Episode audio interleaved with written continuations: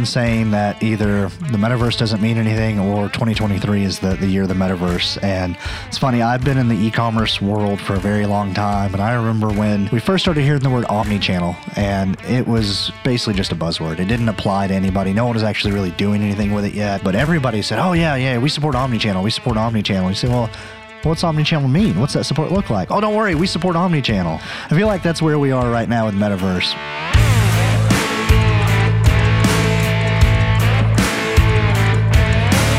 Good day, everybody, and welcome to Commerce Today. I'm Darren Newbold here as your host with our fantastic commerce guy, Josh. And Josh is going to share with us a little bit about the 2023 commerce trends that we're looking at. And so, wow, Josh, we got a lineup of about uh, five with the bonus sixth one, which I can't wait to get to. But uh, first up, the thing we have or what we wanted to talk about was cross selling, upselling, kind of what's that all about? Can you help us? Yeah, sure. So um, we're all seeing challenges with product availability and with um, pricing and discounting. It seems like everybody either has too many products or not enough products. And so um, we're actually seeing across the web that about 16% of products are out of stock and about 26% of products are on sale. And so that presents some challenges. Um, obviously, you can't sell it if it's not in stock. And if it's on sale, you're probably not profitable. So the ability to take visitors from a, uh, a product that's on sale and upsell them to a higher profit margin product is really important, as is the ability to cross sell from a uh, out of stock product to an in stock product. And, and I think a lot of people are probably thinking, hey, cross sells, upsells. You know, we've had those in e-commerce for what 20 years now, probably. Um, but I still find that either there are web platforms that don't have that functionality, or that it's just not enabled, and retailers haven't configured this. So I think that as people are looking to maximize their sales and their profitability during this potential uh, recession, you're going to see more people um, fleshing out their cross sells and upsells. Is there is there anything particular that maybe merchants can do that make this easier? Now, I know, I know some platforms may not have the ability to do this, and then others may have it, but maybe a merchant hasn't even looked at that or opened the hood, if you will. Yeah, I think uh, it, it's kind of crazy. Uh, merchants will spend so much money on an e-commerce platform, and then we'll find they don't even use all the features or functionality, or sometimes they don't even know all the features or functionality. So I think just being aware of what your platform has to offer. Um, I think especially with um, uh, the uh, products that are on sale, the ability to kind of pull that data out of your platform, maybe run some analytics, run it through a spreadsheet, figure out which products are profitable or not, and then really hone in on the products that you know aren't profitable um, could save you some time instead of trying to address every single product. Yeah, yeah, definitely. I can see that. Well, so next up, this is uh, this is one that on your list here is one that I'm familiar with, being a bit of a gadget geek and all. But uh, you're you have an interesting play here. So tell us about refurbished products. Yeah, so something we've seen during um, the past couple of years is electronics companies, especially in order to fight their supply chain issues and, and those same pricing concerns we were talking about, they're starting to offer more and more refurbished products for sale. Um, across all electronics retailers online, about 20% of their products are um, refurbished products. And so um, just seeing a lot of a move to that in that industry. Not really seen it outside of electronics yet, but I wouldn't be surprised. Um, just thinking about all of us that bought exercise equipment um, in 2020, I wouldn't be surprised to see the um, exercise equipment industry start offering more refurbished products. And again, that's a great way to kind of fight those pricing and supply chain challenges you might be facing right now. Yeah, that's an interesting one because I was going to ask you what industries, and and we talked about it a little bit before we started here, and the the healthcare or not healthcare, but the um, gym, health, and uh, workout items. Uh, there's definitely a uh, definitely a big uh, opportunity there. So, okay, and so here's another one that that uh, you've got here, which this one, I have to say, one piece of it at least, I may struggle with a little bit, but given that I'm kind of older and well, hopefully wiser, um, but you're talking about live streaming and then affiliate marketing. I totally get the affiliate marketing piece, the live streaming piece. You're going to have to help me out here, but tell me what you got. What, what's your thoughts here?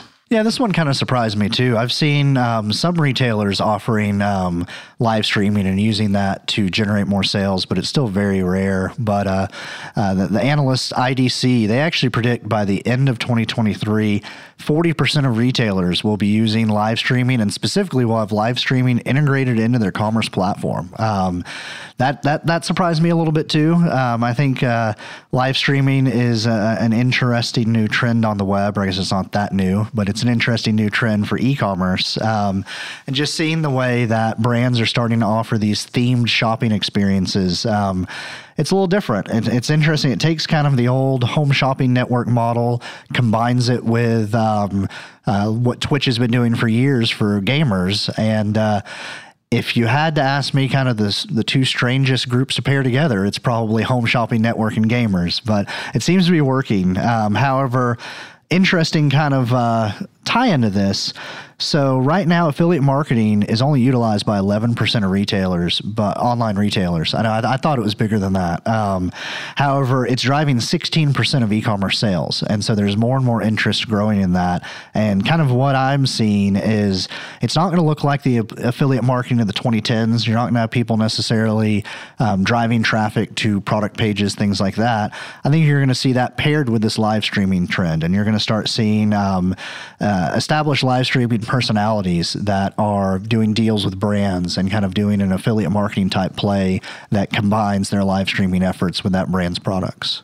So is this something that and you mentioned it I was going to get to it is the the personalities here is are we going to see a the I don't know the live streaming shopping personalities that you know just like people are getting more and more likes on Instagram and have be the be the popular person is this is is that what we're kind of looking at and that brands are going to really want to maybe find the right live streaming personality for their brand Definitely seen some of that already in the um, gaming accessory space. Some of the um, brands that make uh, basically competitive gaming hardware have partnered up with live streamers that stream specific games. And so I do think we're going to see where it relates to your industry and there's good synergy there. You're going to see people going for kind of specific existing streamers. Um, Twitch does not yet, at least as of the last time I checked. They don't have a category just for shopping.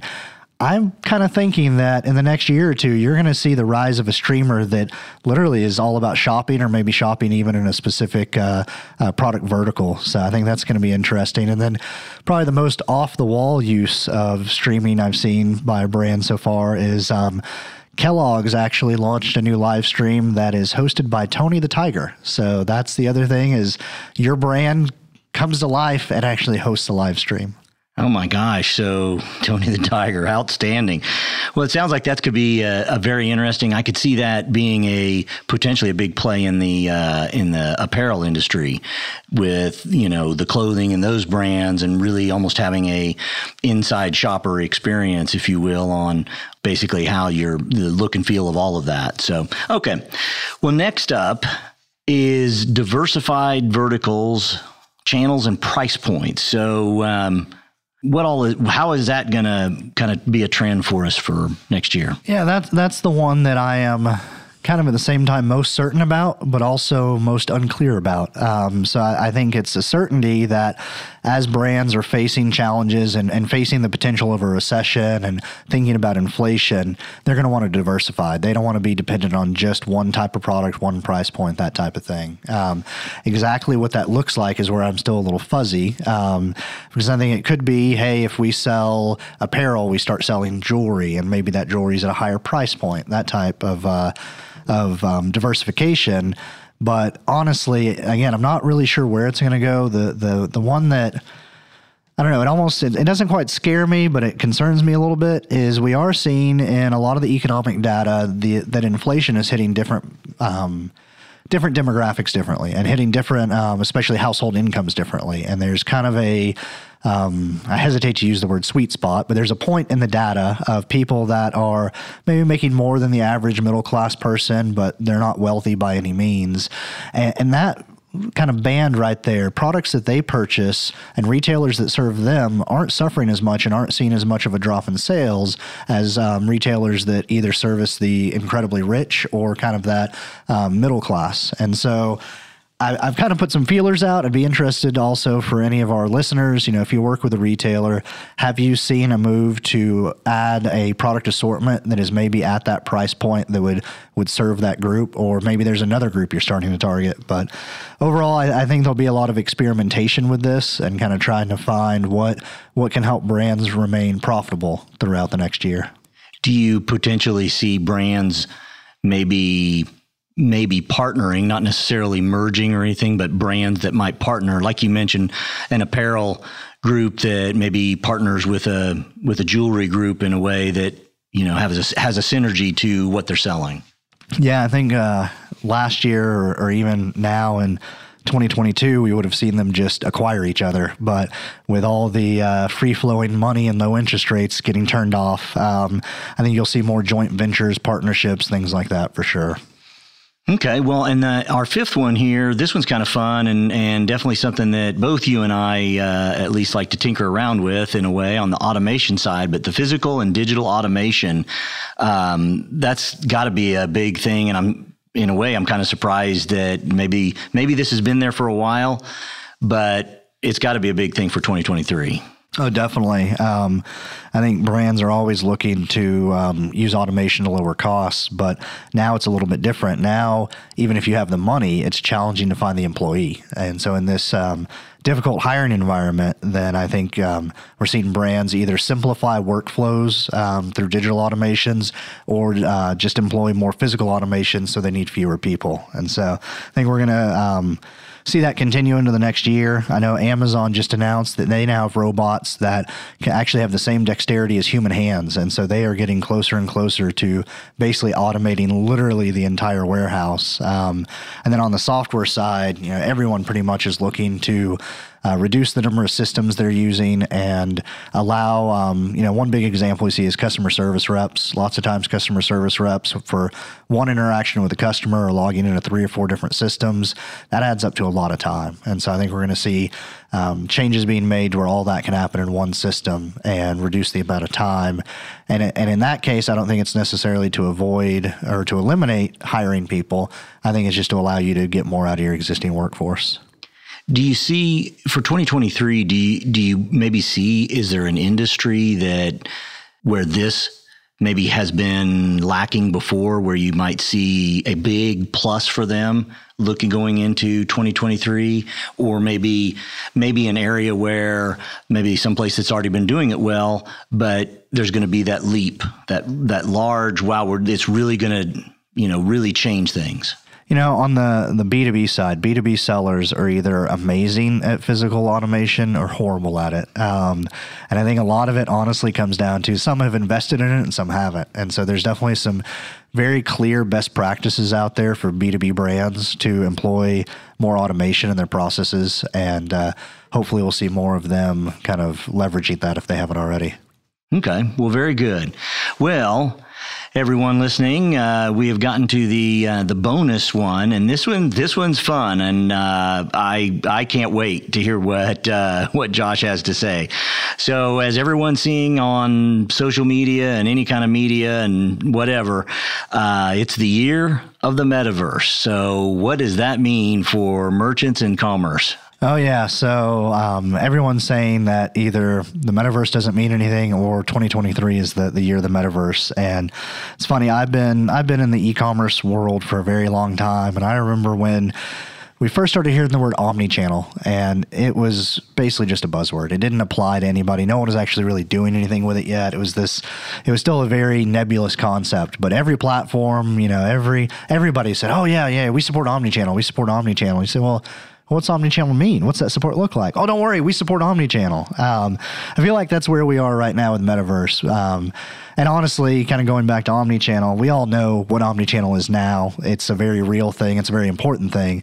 I think the metaverse is going to get there, but I don't think 2023 is the year it gets there. Um, I saw actually recently that Walmart has made a big play into the metaverse. So there's definitely some people experimenting with it um, and doing some interesting things. And I think if you if you engage with gamers, technologists, people that are always chasing the cutting edge, there might be some space for a metaverse play in 2023, but I think for most of it, most of us and most retailers, we're going to sit back and watch what kind of these other people are doing that are trying to even answer the question of what is the metaverse and what does it mean for e-commerce, and that it might be two, three, maybe even five years before a lot of retailers are are um, integrating in or working with the metaverse. Now, you mentioned kind of from an industry standpoint, gamers or technologists and stuff. I was going to ask is there potentially and, and and again, I know I'm putting you on the spot here, but is there potentially maybe even that you could see a product that might be a mm. neat play in the in the metaverse?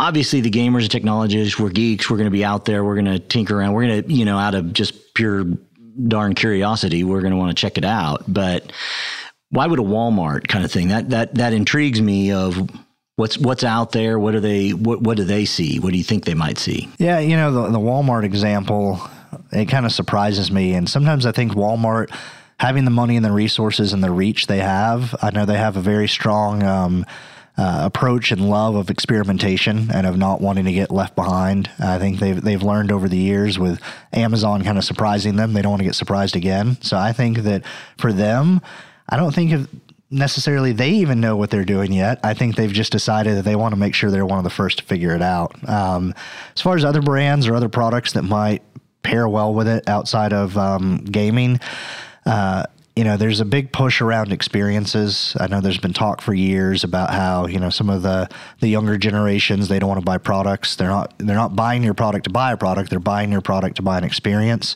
you can really provide that in the metaverse. I know there's been musicians doing really interesting things with concerts in the metaverse that can go way beyond what you could do in an in person concert. So that might be an interesting way to then say, hey, you can also now, I don't know if you would really click a button, but wave your hand at a button in the metaverse and say, "Hey, I love this concert. I want to buy the album." And that type of transaction, I think, would be um, I'm sure it's already happening, and I'm sure that we'll see a lot more of that before we necessarily see, you know, hey, I'm going to go browse my local Walmart via the metaverse. Right, right.